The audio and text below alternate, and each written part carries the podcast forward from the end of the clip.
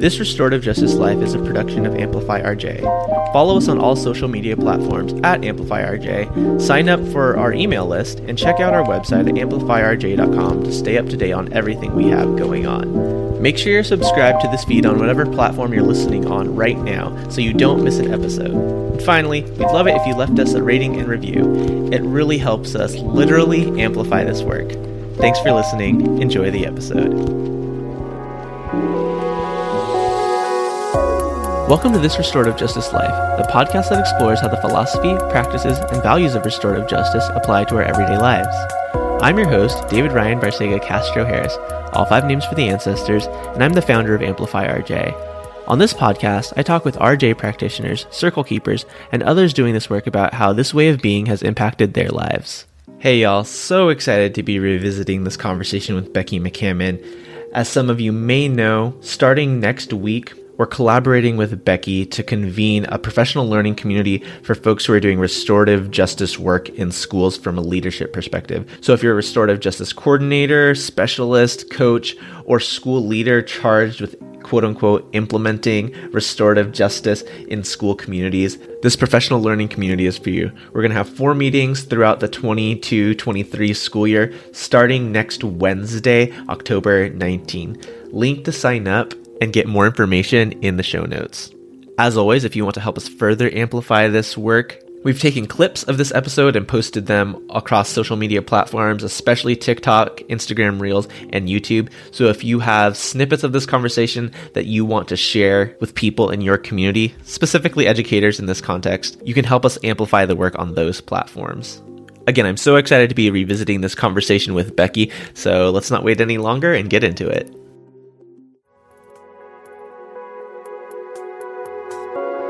So, Becky, Yes. welcome to this restorative justice life. Who are you?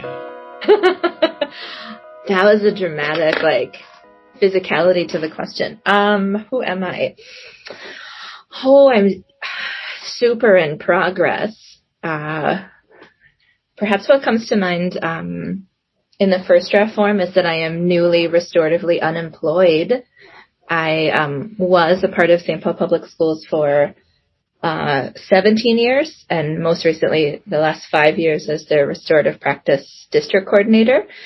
And uh, then decided, um, inspired by what Circle uh, affirms for me, that uh, I have value outside of Circle and outside of um, institutions or formal employment. So I am uh, someone restoratively unemployed who's newly in a lot of sort of emerging relationships with other schools and folks. Who are you? uh, I am someone inclined to semicolons and colons and complex compound sentences, uh, stemming from 14 years as an English teacher, and also I think someone trying to always find love language, um, speak from love language. Who are you? someone uh, who wants to uh, wants the reassurance of a hair binder on my wrist if my hair isn't already back, and uh, the gentleness and care of elastic waisted pants. Uh, and newly, someone who feels okay uh, having a statement uh, earrings in this new way of embracing. It's okay if someone notices me. Mm-hmm. Who are you? I'm Quinn and Lily's mom, and uh, Quinn and Lily, uh, because I'm an adoptee from Korea, are my first biological relatives that I'm in close story with. So being their mom um, and their racial mirror is a big heart deal. Who are you? Uh, I am uh, the daughter of two biological parents that I have never met in person, um, but who I owe breath and life to. And then the daughter of uh, two fallible uh, white folks who adopted me um, in Minnesota and who I will I suppose always be on a journey of loving, forgiving, letting go, uh, that cycle with them. Mm. Who are you? I am the hopeful uh, dot dot dot and ellipses uh, for myself, and I hope uh, for and with other people. Mm-hmm. And finally, who are you? Uh, I believe I'm in the good work of loving and being who I am in circle, um, outside of circle, in a kind of, of mirrored, um, braided connection so that there isn't, I don't know, too much uh, difference in what I'm like or how I feel in circle and what I'm like and how I feel outside of circle. Mm-hmm. Thank you so much for all that sharing. Um, we're gonna get into a lot of those intersections of who you are over the next little bit. I'm really grateful uh, that you're taking the time to be with us. Uh, but it's always good to check in uh, at the beginning. So, to the fullest extent that you want to answer the question, how are you? Hmm. I'm I'm paying attention to how I am, um, and what is uh, true, false, multiple choice answers, and all the stuff in between. Um, so that's a little bit about how I am. Do I get to ask you who are you seven times? We're not going to do that for every okay. for every question that I ask you, but um, partially because, you know, many of the people who listen to this podcast know a lot of those things about me. But specifically this question, right? You said that you've been doing uh, restorative justice work formally within St. Paul Public Schools for the last five years, but you've probably been doing restorative justice work much longer before that, maybe even before you knew those words. And so, from your perspective, how did this work get started for you? Mm I think perhaps um, I was an English teacher because uh, I loved reading and writing more than I uh, cared for the other subjects. So I knew I wanted to be in work um, professionally that was relational, and uh, English was the subject that seemed to have the most flexibility. Um, and then uh, I mean, I love that.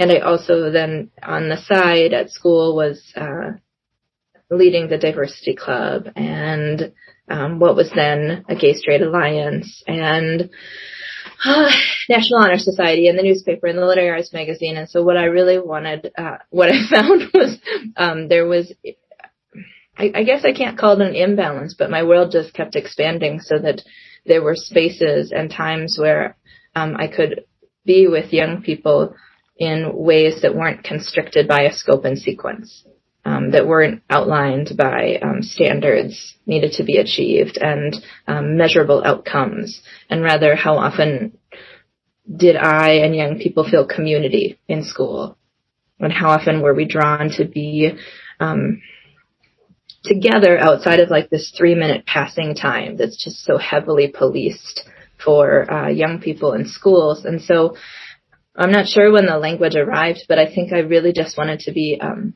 a teacher around relationships. I, I I wanted there not to be something that I was strictly held to. And I spent seven years in an alternative learning high school, and that gave me a lot of freedom to practice because I had the same scholars maybe from the time they were 16 to 21. Um, or because young people uh, came to the school with such uh, a legacy of harm in schools that it was really, really important that my classroom space was um, meant that they could um, unlearn and release what school had been. Um, that the conversations that young people used to maybe experience just outside of the classroom were like 90 seconds that were meaningful um, that those could turn into a 45 minute conversation or they could be 30 minutes and everybody that was inside of the classroom understood that needs were being met for that person. Um, so maybe probably since that time of sort of hankering for yes of course there is content and good in um, text and story uh, but we all bring rich story that we deserve ample time to explore and play with mm. what was the time or experience that brought you in collision with uh, quote unquote restorative justice or circles this way of being mm-hmm.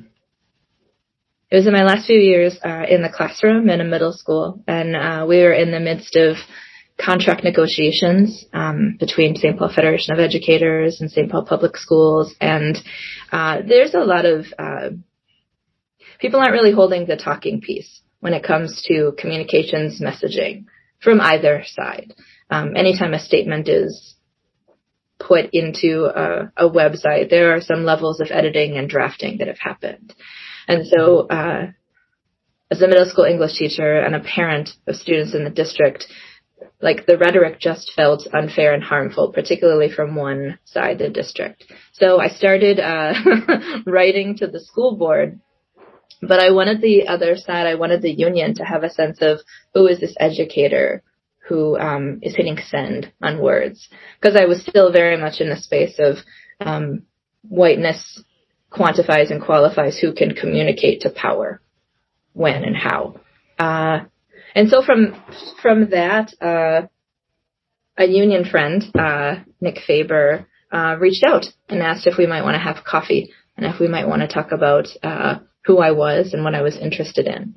And that over time led to being a part of uh, being on the bargaining team to advocate for restorative practices in our contract in St. Paul Public Schools. And part of that, because uh, the union was wise enough to understand what they didn't know at that time. So it's it's it's a nice thing when you know what you don't know. And they had talked to a bunch of cool folks in Chicago and Chicago public schools and circle keepers in that area. Um, and then they gathered some of the Twin Cities circle keepers together with a bargaining team. And they didn't know that we shouldn't have tables in this space.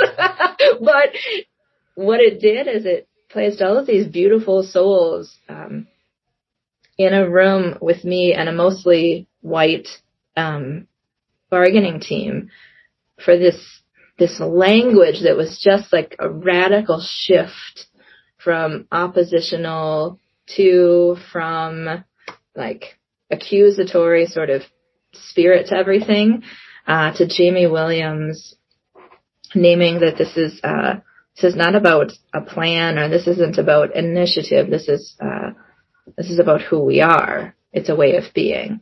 Uh, and how remarkable to imagine that I was fully qualified to be in a kind of space and in a kind of work just by being um, loving and open up to something like that. So that's a meandering part of like my origin story. Was that more of kind of where you were looking for in a once upon a time line? Yeah, in in some ways, yes, and I'm hoping to get a little bit more specific about, you know, some of the maybe what was your first time in circle? Mm. I feel like it might have been uh, with Kay Pranis, and that's a I would put that in an italicized might because uh, because my role, so I was the first um, RJ coordinator for the district, uh, and we were also supported by the National Education Association gave a great public school grant to the union, and so I was half paid for by the union and half by the district. So from the union side of things, um, I had been in a lot of spaces and places that said, please, please, please do this with community please, please, please don't imagine that we are creating something out of like, Becky, here is a box of like tools and a bulletin board and like get RJ going. And mm-hmm. instead mm-hmm. it was, Becky, there's a lot of folks that you should hold space with and be a listener and a learner with. And so for the first year, um, of restorative practices in St. Paul, we, we, the organization didn't offer, we didn't host any trainings instead, we invited Kay, we invited folks like Raj Sethuraju, we invited folks from American Friends Service Committee, um, Sharon Goins and Dominique Diadago Cash. We had community circle keepers come in um, and hold space for us. So Kay's circle, maybe a circle with Raj, uh, maybe a circle at the Minnesota Department of Education, because Nancy has circles like all over that are in process. So maybe one yeah. Um, yeah, so within that space, and maybe it wasn't in this space, and if it wasn't, that's okay. What was it about that process, that way of being, that really deeply resonated with you? So, uh, arriving at whatever age that was, uh, I came with a history of, we all do, I came with a history of story and harms and things that I uh, had compressed and compartmentalized and quieted over the years.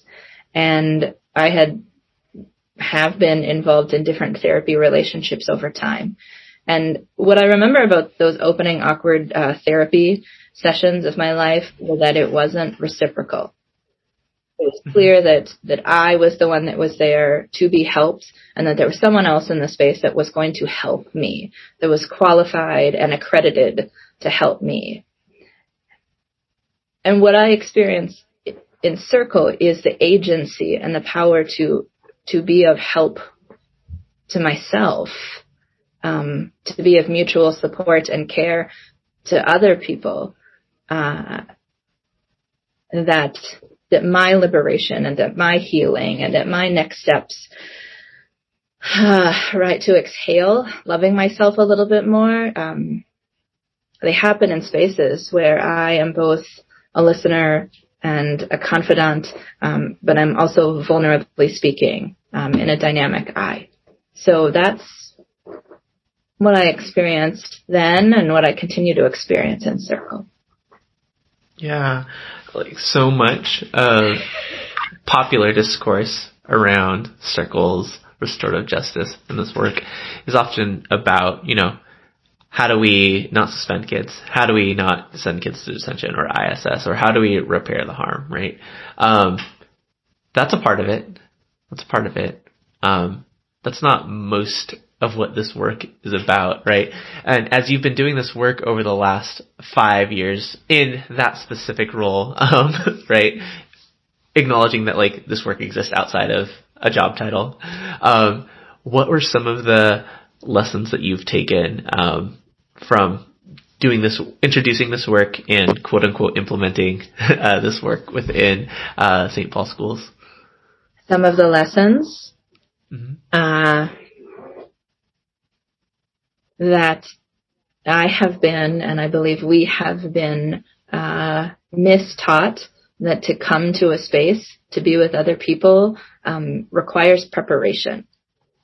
Um, and the sort of preparation that is about equipment and um, appearance and outfitting. Uh, when I really embrace uh, what other circle keepers have named and what I try to emulate, which is that we all arrive at circle just as we are, at just the right moment uh, for us, and that uh, it is a consistent exercise in invitation and consent, invitation and consent, invitation and consent towards hopeful community.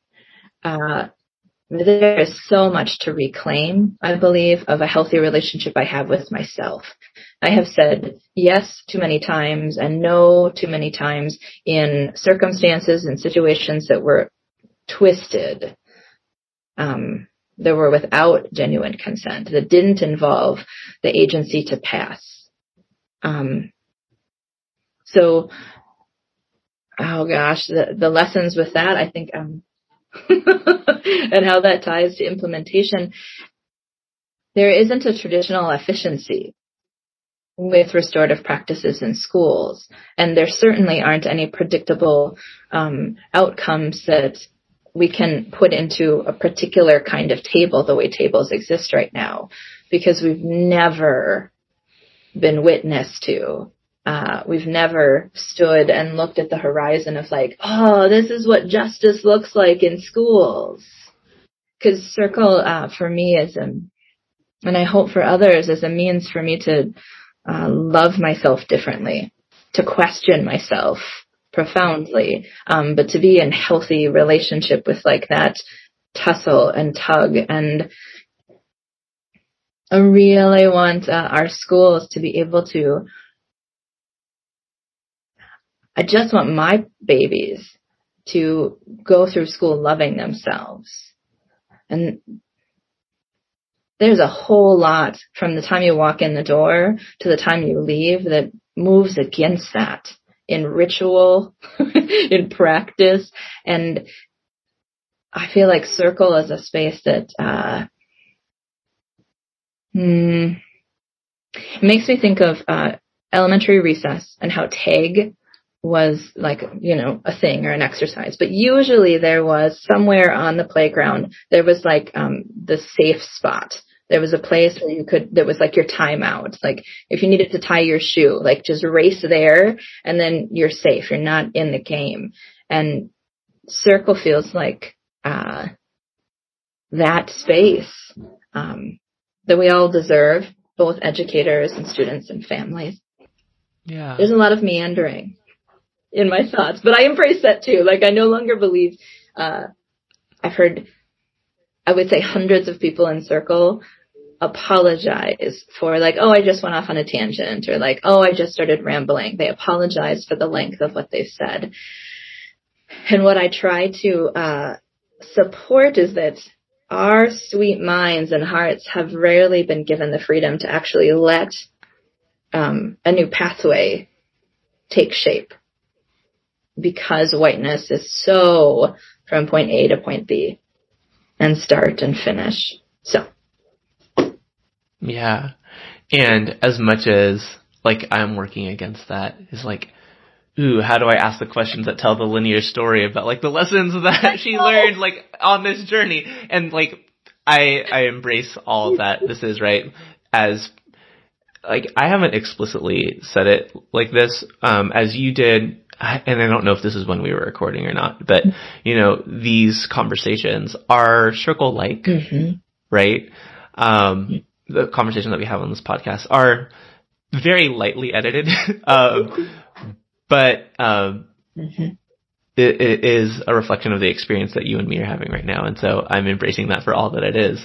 When you are thinking about like, and I, I think in this moment you know, just having transitioned out, like you're able to reflect back a little bit more than you might have been able to in any given moment over those last five years. Um, when you're thinking about the quote unquote implementation, is there another word that you use other than implementation? So many folks lean into the pairing of implementation science, and I really like implementation artistry. Okay. Gotcha.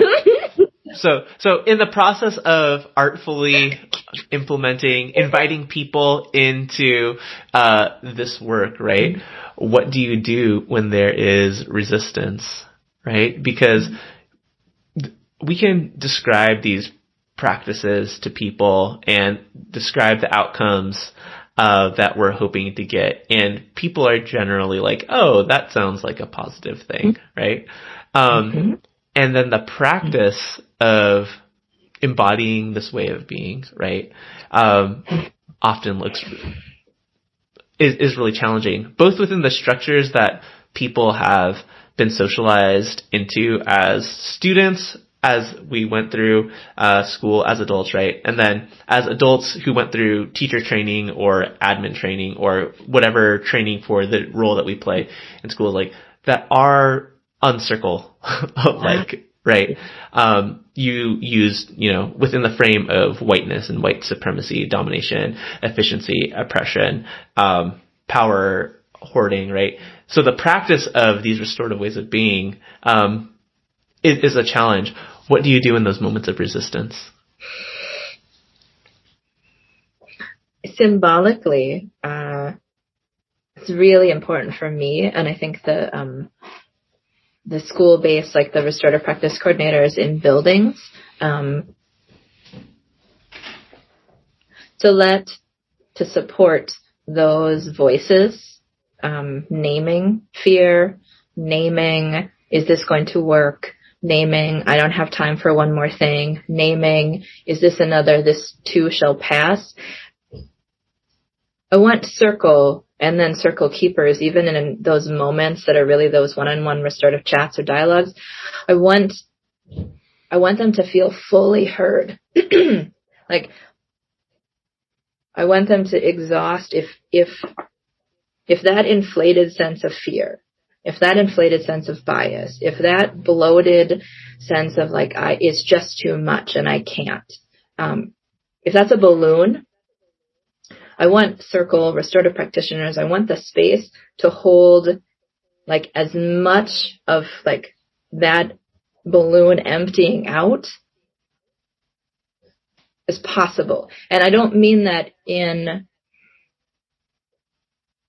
I mean that in the way that when someone has the talking piece in circle, they speak until their breath finishes. And then they pass. And then we have all of those other multiple perspectives that fill the space before there's a new question. I want what I tried to model, what I tried to, to be in the work was to listen really, really fully and then come with curiosity. Because the, from my perspective, the, if it is, uh, air quotes resistance, if it is uh, a lack of certainty, if it is, I don't know if this will work, there are some really rooted harms related to that. Some really original, foundational, like stuff that's twined to a person's story. And if I don't show up as someone that looks, sounds, and feels like I want to hear their story, then I don't, I don't know how they're going to do that for young people. So that's some of what I've sought to model. So part of what happened in St. Paul Public Schools is we did move from consent. The first six schools that were the pilots in year one in 2016, and there were 18 schools that applied, but we could only support six that first year. All of them had staff communities that voted and said at a rate of 75% or higher, this is what we want to try. This is what we feel curious about. And absolutely, and of course, like what a yes is in 2016 when you have a new principal in 2018 is complicated. What a yes is in 2017 when you then have a new restorative justice coordinator in 2018, like it's complicated. Also, just a yes in curiosity is very, very different in form than, oh my goodness, how am I in this work? I can't, I can't laminate something posted on the wall and imagine that I am in compliance because circle and restorative work isn't about compliance. It's about embrace. it's about flexibility, adaptability. So I, I believe that I did my best to hold people in, um, what I sort of refer to as an empathy scavenger hunt. In a moment with a person as they're sharing their story, like I take a lot of time to think about, I sort of wonder about where is the woundedness? Where have they not felt seen or heard? Where perhaps has there not been radical love and confirmation of how hard they work? Who is never in their circle really letting them hold the talking piece? Like I, and then I stay in that relationship as much as is possible, practical, and healthy. How do, how do you, how do you, uh, I'm, I'm curious if there's a specific example that comes to mind, mm-hmm. uh, confidentiality acknowledged, where you, like, were able to, like, move through that with those boundaries acknowledged, right? Mm-hmm. So, uh, in, in the first year, we had, um, one of our principals had a very, and all of our schools were invited and welcome to have their own plan because each community is different, each culture is different, like the developmental windows of the kiddos and the developmental windows of the adults serving the kiddos is meaningful. So we, I remember one principal who, uh, in our opening meeting, and this was before I had practice in circle. This was before I was ever consistently like in my mind passing a talking piece to another person uh, I remember he part of his practice was to create sort of like a manifesto each year, a one pager for his staff.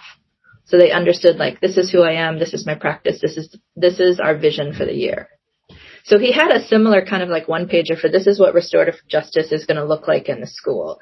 And in my mind, I was like, oh, I think some of this is sideways. And I think perhaps some of this um, places too much onus and burden on young people. So I had those thoughts uh, and I had those feelings, and the restorative justice person in the building was also new to the community, was a man of color, principal's a white gentleman. And so I mention that as an opening anecdote because then seven months later, right, as we continue in relationship and learning with one another, because district people are perceived a particular kind of way in every, in any school district. Like what a building mm-hmm. level person thinks about district folks comes right. with a whole lot of stuff, right? So seven months later though, when I'm back and I, I promise I had seen them in between, but when I'm back and we're looking towards the new school year and the new school year budget and the new school year hopes and needs, that was a moment where that leader and I sat uncomfortably where I said, I think you need more staff for this. And we can find the money for you to have more staff. And that principal really meaningfully said, so I'm in a budget season where I have to cut X number of licensed educators. So you're, what I'm feeling right now, Becky, is I have to, my community will have to experience that we're going to lose licensed educators, and you're telling me I can have another restorative justice person. And I'm not quite sure what to do with that. So moments like that were really important exercises for me to to sit in the like the integrity and the urgency of what anti-racist transformational justice work is and also sit really really tenderly with a leader that has X number of adults that can email him at any moment, right, from their hurt, harm, need, and values. And the loss of some members of the adult community with the introduction of a new restorative person. Like, he was holding all of that. So, I think of us uh, in more recent terms uh, in more recent years and the way we can both look back on uh, how I pushed and how he pushed and how we were able to like hold each other in what we understood was true, which is that we really wanted the community to thrive and we really didn't want the community to misunderstand um, that the addition of more restorative support and more circle keeping support was not favored over, right, was not in place of the value of content specialists, the value of English or literature. So I guess I think about those moments where uh, how to humanize somebody. It doesn't matter that like I came into the work probably misunderstanding that that principals, because of their positional title and because they are compensated more, that some part of their life is more luxurious. When in fact, uh, for a principal and for many relational leaders in schools, it is in fact more isolating. And there are very few spaces where they feel like they're in circle because there's all these other larger circles that are moving around them that they can't actively be a part of because of human resources and confidentiality and budgets and baloney like that. I I'm so sorry that I don't remember the origin of the question, but I got in that story. It's exactly it was exactly what was supposed to happen. uh, it was exactly what was supposed to be shared. What I'm left thinking about is like, you know, the structure of schools are um, like antagonistic to this, right? It's Nancy's book, like circle in the square, right? like, how do you bring these ways of being um, that are circle and fit them into these boxes that are rigid with those restrictions both on people's time, the ability for a mm-hmm. person to legally, right, um, share things, yeah. right, share, be vulnerable, yeah. right, um, and uh, you know those structures are there sometimes with I'll say good reason, but definitely with good intention, Yeah. right? And how do we Yeah. how do we navigate those things? I think the the question is twofold, right? Like the ongoing question that everyone is dealing with is like how do we continue to navigate those things when these values are intention? But I think the other question that is just as important to ask is like what is the community that we can be building um, that will like help this way of being thrive? Uh, another example that comes to mind is that all of the pilot sites in St. Paul that um, were designated as spaces to explore and practice and implement restorative practices, all of them received $150,000 for three years, which supported staffing, professional development, training, um, and one tender spot in that was that absolutely all educators, all people who come to a restorative experience um, should be compensated for their time. And there's something radical about um, people say often in circle, I believe, like I didn't know that I needed this. And so how to how to sit in that space between, okay, well, if we offer drop-in affinity circles, if we offer drop-in circles of support, if we offer um, circles that hold, like we, we're going to, you know, explore and play with justice on both sides by the amazing Dr. Winn. Um, I think our circle keepers sometimes felt the tension around, oh, so we have to pay educators to be there, when rather they really wanted the educators to want to be there with or without compensation. And that comes from the fear of when the money went away, right? Because the money is, there's a pool of money that people can draw from, but it is much less convenient. So Mhm. we know the work isn't tied to money, but access to people, access to their time because their time is meaningful does require money. So what to do about like, when I go to the NACRJ conferences and there's like a gajillion breakout sessions about how to do this work when you have no money. And I, and in St. Paul we had money to support people coming together. Tomorrow I'll be with a school in a day long retreat and everyone will turn in a timesheet for being there and it'll be good for their soul and good for their practice and they're also getting compensated. So how do, how, the complexity of, well, that's a principle that made sure that that was in their budget. Not all mm. principals and not all buildings can, because having your whole staff together for a day is actually quite expensive. So it's it's really complicated. It's very hard because And, structure uh, and I also time. I'm sorry. Well, yeah, and I also wanted to slide in there what you're being compensated to facilitate that is probably on the lower end of what you should be paid. Like someone who is sometimes in similar roles is just like, that's not what I think I'm worth, right? And Yeah. there there are there are levels to that, of course. And you know, we live in a capitalist world um, that requires that we function within it um, to to get other people to get all of our needs met, right? For for housing, shelter, food. I have a lot of um I don't know if I'd call it quite guilt, but um lessons I hold in my mind of when I started uh in the position, I had been told anecdotally that circle keepers um tended to ask for a hundred dollars an hour. And I remember thinking, okay, well, I can only make that work on the well, we figured it out on both sides. But at the time it was complicated because the union was not paying anybody to facilitate anything at at a hundred dollars an hour, nor was the school district, mm-hmm. right? So all these systems that sort of really undervalue and underpay folks for their work, and and so the the, tw- the, the twinges I have now around oh my gosh, I wish it could have been like three, four hundred, like just a lot more. Because the artistry of holding with care, like being heart present with people is was really artful and a whole lot of work. And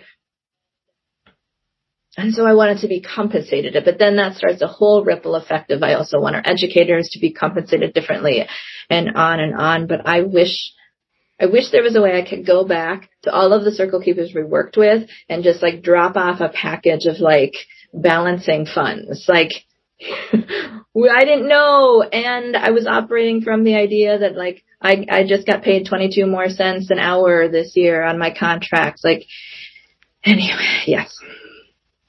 Yeah.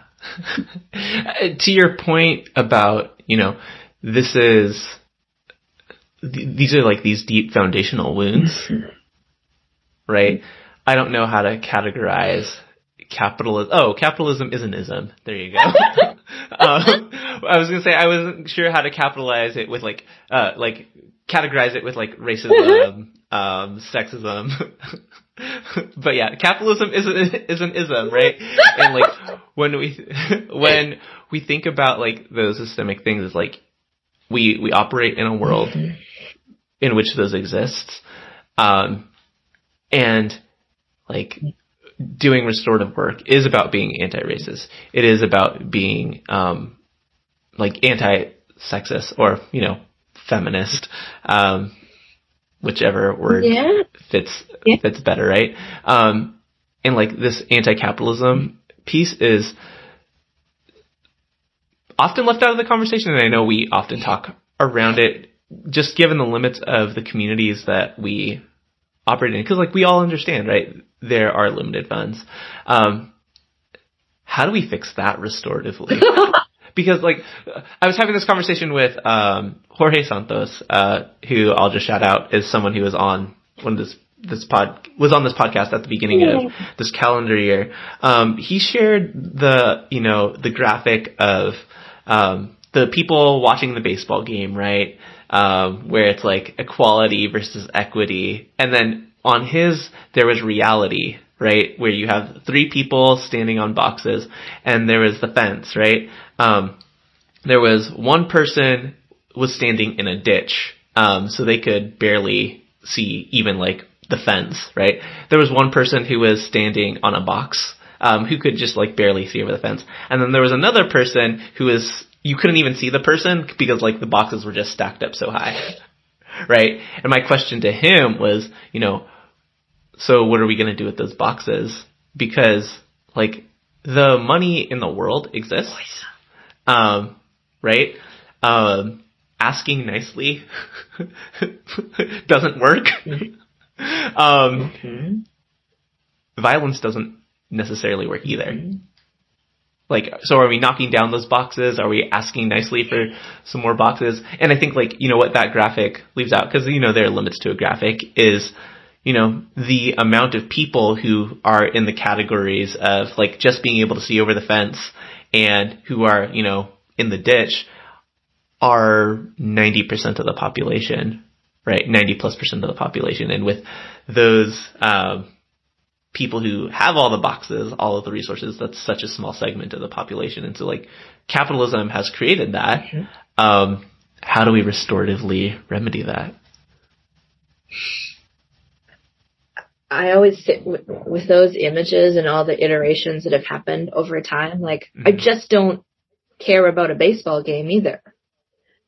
True. And, yeah. and so I wonder what, I just want the invitation because we know graphics have limit. Like, what, what do people want to see? And so it reminds me of, um, so in Maisha's work with History Matters, Race Matters, Justice Matters, Language Matters towards like the possibility of our future mattering differently. Like I want, what does that look like to be able to, to, like this is the thing I want to see. And so that's the journey. I, I, when I, when I decided to quit, um, St. Paul Public Schools, I knew I'm a single mom.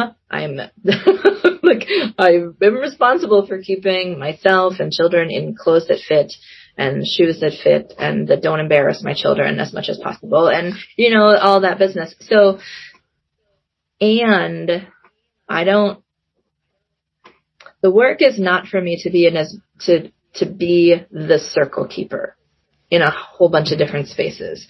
Um, the work is not for me to uh,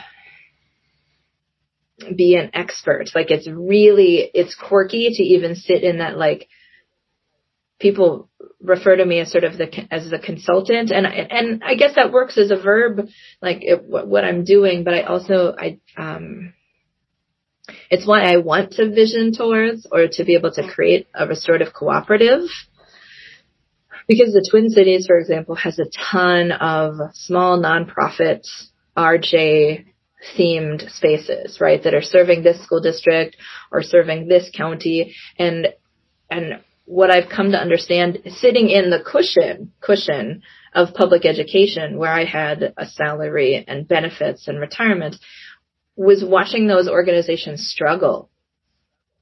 You've got, you know, Nancy sent out recently, um, like postings for working in these three school districts for these kind of days. And it, I think it would amount to like $25 an hour. Like, mm-hmm. oh gosh. So really once circle keepers and restorative practitioners and the folks in the Twin Cities community and beyond, but most locally Twin Cities community, to be able to come together to nourish one another, to be practicing with one another. Because the educator in me knows that I am better for more healthy, more grounded for every circle that I'm in that I'm not the circle keeper. It's super duper important for me to be in spaces where I am in practice and passing the talking piece and there is, and I could go through the whole experience without the responsibility or the sense of I, am the one that should say the next prompt. Mm-hmm. And I don't think spaces get that because they are like, they need every single penny and need to take all of the jobs or do take all of the jobs, right, in these different spaces where they're getting $25 an hour. I don't think that answered like what do we do about how do we reclaim restorative justice from capitalism? Because my mind goes other places of there are colleges that are in the area that are thinking about, um, and this is what the Transformative Justice Center right at UC Davis is doing too. Like how do we support educators in just ways so that they go into schools with these practices and this sort of sense of self and agency. Um, but I, I feel hopeful about colleges thinking about their pre-service teachers that way. And that's not often who in schools is supporting when really significant harm happens or relationships are broken. So there's that too. Yeah, definitely a yes and. This work needs to happen on multiple levels, right? Um, should this be a part of all pre-service teachers' education? Absolutely, right? Um, shout out to the Transformative Justice Center. Shout out to like the folks at Eastern Mennonite University. Shout out to like, you know, those spaces where teacher education programs like require like, as gross as it is to say like restorative practice classes, like it is what it is. Um, um, like it, that, that's helpful. And like th- these systems, um, are still not aligned to um, restorative practices uh, happening well. Um, I'm curious, and I think I, I imagine that you're still growing in your understanding of what your role is. But like having just made this transition out, having some time over this summer to reflect, uh, what do you see your role as right now in building, you know, safe spaces in schools for children to mm-hmm. Love themselves and be loved by their community? I I want to I want to embrace where there is uh, yes energy, um, and as often as possible, as much as I can, I want to do that in spaces where there are um, leaders of color that want to lead this work and they and their system um, isn't in a place to offer them what I like the radical sort of professional hug that a principal, that a district leader, that an educator uh, needs and deserves when you're trying to unlearn and learn and embrace all at once. So I, um, this year I'll continue working with, there's a, a, group out of Education Minnesota, they're racial equity advocates. Um, so cohorts of them work together over multiple years in their journey as anti-racist educators. And these cohorts for the last four years have uh, start with a day in circle with me, um, and then there's sort of some revisiting of circle time with me, and uh, so that's a commitment I have to stay in relationship to those folks because by majority based on the picture of Minnesota and what our teaching staff looks like. These are these are white folks who really do want to genuinely like be in the work and be in their story and it's and everywhere around them white supremacy is the familiar air, uh, the familiar ritual. So that's a part of like my hope. Uh, yesterday morning was a lovely retreat with us in a in a school where uh, they have a new leader of color uh, who I've sat in circle with over the past few years. And so being there um, with him and for him is significant. Next week, again, hang out at another elementary school that has a leader of color, another Korean adoptee. Like, and it has me do, it has me in a 45 minute commute across the Twin Cities, which for me is a thing. But I will, I will travel to, uh, leaders of color to be with them in what is a quite natural and unfortunate uh, um, reality of being um, perhaps more isolated um, and more alone in the work and who they see in the hallways every day. So that's a piece of where I see myself. Uh, I'm working with a school district in Iowa and I'm really, really excited. They just hired their first restorative justice coordinator. So I'm really excited about, like, they have me, um, calendared to do a lot of different trainings and consultation, but I'm super excited to, like, walk with their new leader, um, and to support him radically in how the system holds him. Because my job evolved a ton over five years. Year one, I supported six schools, and then nine schools, and then 12 schools, and then 18 schools, and then 20, and then 25 capitalism and white supremacy is always going to let folks like me and others keep going and keep doing good work.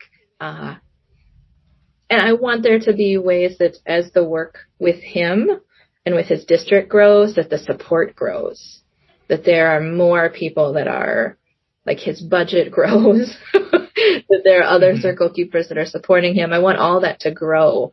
Um, I'm super excited to hang out with the Science Museum and do circle training with their folks. They've got the race exhibits, and for years now, when their race exhibit started, uh, they train folks in circles so that folks, after going through the exhibit, can be in a space to process.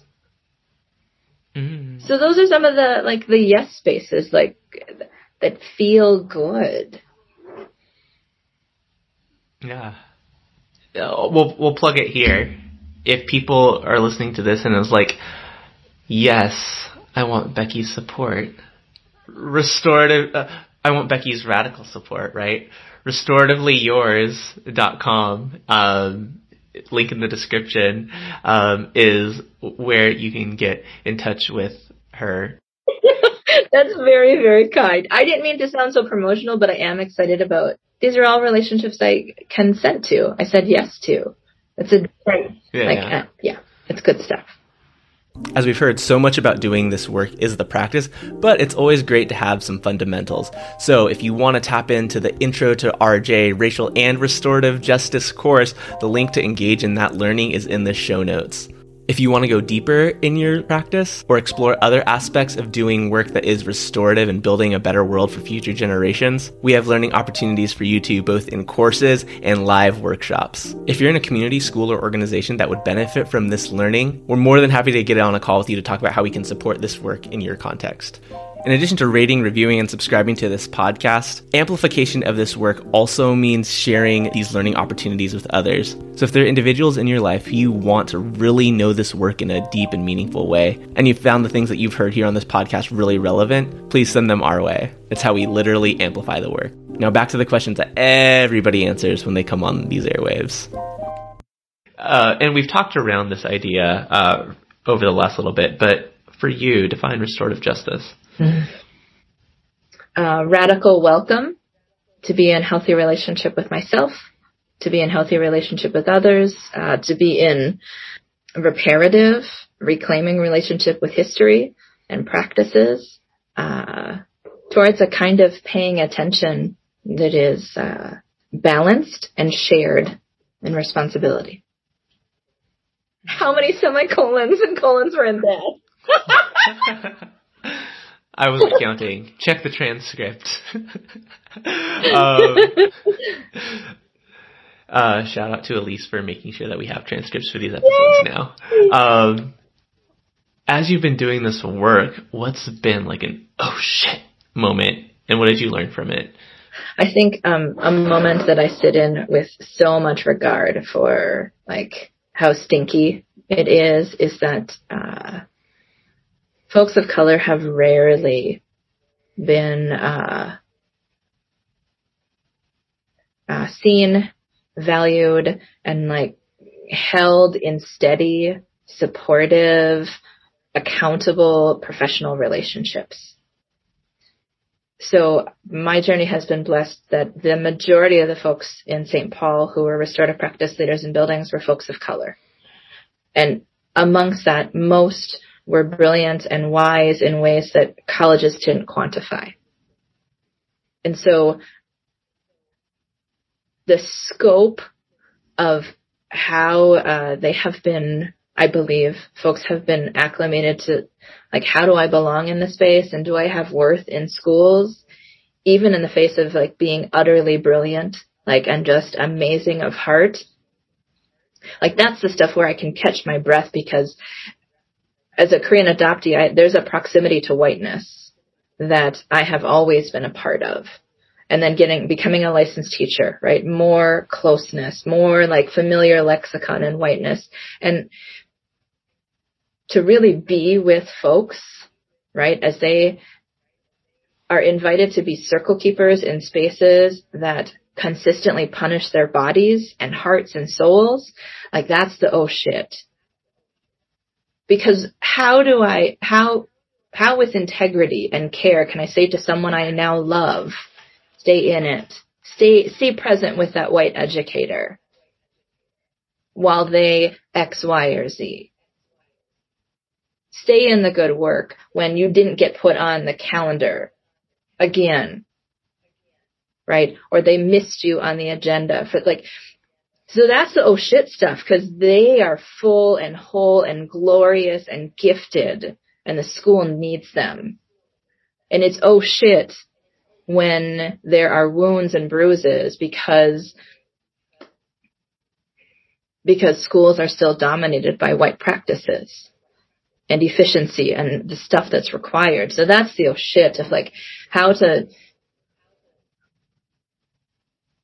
uh how to honestly with love know that these amazing people that I care for are in spaces that will predictably cause them harm. And yet hold love, hold faith, hold heart for that. That's oh shit. Yeah. I'm thinking about the the privilege that both you and I hold in the ability to step out of those systems, right? And create something for ourselves. Um, mm-hmm. and just reflecting on myself, right? Um,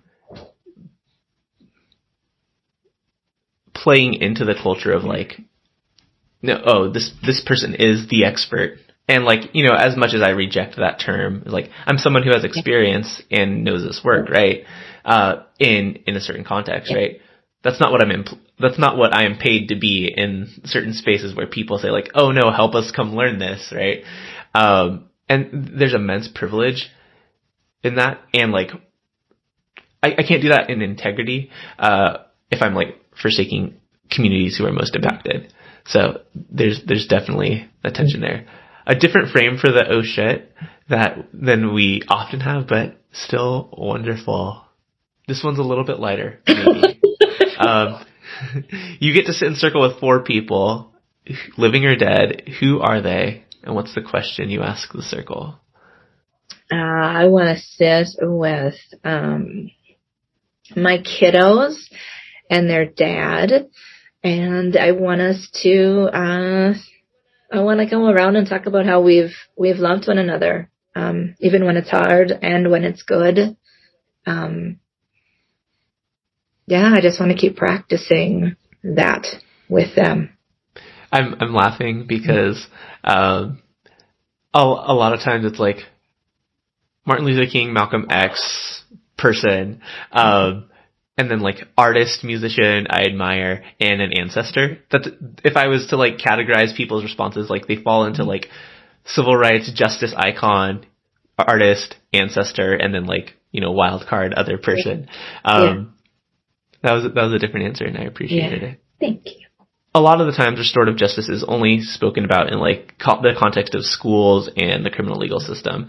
I'm curious if you can think of a place or situation, whether it's um, historical, fictional, um, or like from your life, where you wish people really knew this work. Oh, yes. Uh, so it links to that um, circle. If I could have a circle um, mm-hmm. so I started this position and was introduced to circle practice about the time that uh, my co-parent and I split. And what happened was that uh, I wanted to be honest about who I was when I started this journey. Right, that that I hadn't sat in circle before I was empowered to this to be in this amazing work. And so I, I started holding circle with my kids. And it was always mm-hmm. a beautiful, awkward mess. Uh, so I tell the story of uh, my daughter, who is the youngest, uh, bringing like stuffed animals and um, their blanket, and each of those individuals got a turn with the talking piece, and it was a lesson immediately in with an older brother and with a mom that's prone to talk. Uh, they needed greater equity of voice to be in circle with us. Um, watching my teenage son who um, has anxiety and, and works through attention issues, like need to bounce a basketball or roll around on the floor in circle, were lessons abundant to me. When Lily would sit in my lap to hold the talking piece, me understanding like that that's was the embrace she needed to feel like she they could speak. And I think uh, the way this ended up manifesting forward in important ways was that Friday nights were always when uh, my kiddos transitioned to time with their dad, and it was all it was it was rough in that they had just had an exhausting week of school and they just wanted to be somewhere still. They didn't want to get in a car and have to hold the reality of I'm moving away from mom, moving toward dad. So we had lots of circles in those hours of transition between mom's house and dad's house. And so I like I like I really want families to have this as a practice because there's a there's so much to how I was raised, to how my mom was raised, to how my grandmother was raised that influences like how I came of age as a woman, how I came of age with voice as a woman, body issues, on and on and on. I feel like I am constantly unlearning in my parenting. And the way my parents divorced and how that impacted me is significant. So those circles in those opening months and years of our family finding a new way to be in healthy relationship together, so significant. My children do not want to sit in circle with me nowadays, which is why that's my like ideal. Yeah. so that's that's where I want I want families to have this. Yeah, absolutely. And thank you for putting like the specific story to it, right? Um, we know that this work belongs everywhere with everyone. Mm-hmm. Um, but like, you know, those specific examples are really what help people like understand like this is the impact that it can have. Um, you know, as we're starting to transition out, like what is one thing that you want our listeners to take away from our time together? It might be a mantra, it might be an affirmation, it might be something else that you really want to make sure that people leave with. Mm. I want them to uh, want them to feel empowered and supported to have a circle of their own. Um, whether it's in the opening years of their restorative journey, um, in the right in the heart of what they're doing right now. Uh, circles really specifically, or circle-like spaces, really specifically designed for the kind of confidentiality and vulnerability that familiar circles involve. Uh, the first year that I was in um, this work, I worked with two circle keepers, and every month we met at a coffee shop for three hours, and I released and let go and said out loud the aches, the wounds, the bruises, the like shaking my fist at like the world and the system. Like I, I, I said all that stuff out loud and it was held in a restorative space with folks that understood because they're circle keepers what that meant and would never, right, would never, um, use those moments where I sound um, uglier in a way that would harm me. Uh, pretty pretty soon into the story, or I don't know, maybe when I understood myself a little bit more, um, I became really really careful about my social media life. I believed that there was just no way for me to rant about the 2016 election because it was one screenshot that would say, this is the restorative justice leader for St. Paul and look at how she talks about the world. Like, we, all restorative folks deserve sacred, confidential spaces to say things that are true that won't that, that like that get to stay in those circle spaces. So I think that's what I want for folks. Really, really safe spaces that have a shared lexicon and love language around what the work is. Cause I can feel real mad and real angry about things and that doesn't make me less restorative. But I feel like because the work is, uh, still emerging in its identity, right, in social consciousness, we need those circles. So I want folks to have lots of circle friends. I think we, we were all about and remain all about like the plus one circle. So if a circle space is convening really consistently, or if a community is convening, convening consistently in circle, at some fixtured point of trust, the plus one circle means invite your best friend, invite your sister, invite your husband, partner, wife, like child, because they're hearing you talk about circle all the time over at dinner, but they have no idea what you're talking about. So mm-hmm. those plus one circles, um, like give you that other sort of, that person to chat with, to be with. Two more questions. Mm-hmm. Um, who is one person that I should have on this podcast? Bonus points if you can help me connect with them and bring them on. Oh my goodness. Just like Nancy tagged yeah. you. Yeah. Oh my goodness. So I have love for lots and lots and lots of folks. Do I just have to, I only get to say one? You can say a handful if you like. uh, hang out with Chris Mendez. Uh, he's at the Legal Rights Center. He's a restorative facilitator, and he's one of the folks that um, has done podcasting and is currently interviewing some of our educators. He's remarkable.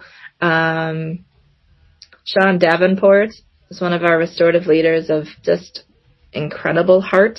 Um, just like I sent my son, moved my son out of one middle school uh, to go to his middle school because I just trusted uh, to the sort of restorative bumper that Sean could provide. I, there's a gajillion, just so many.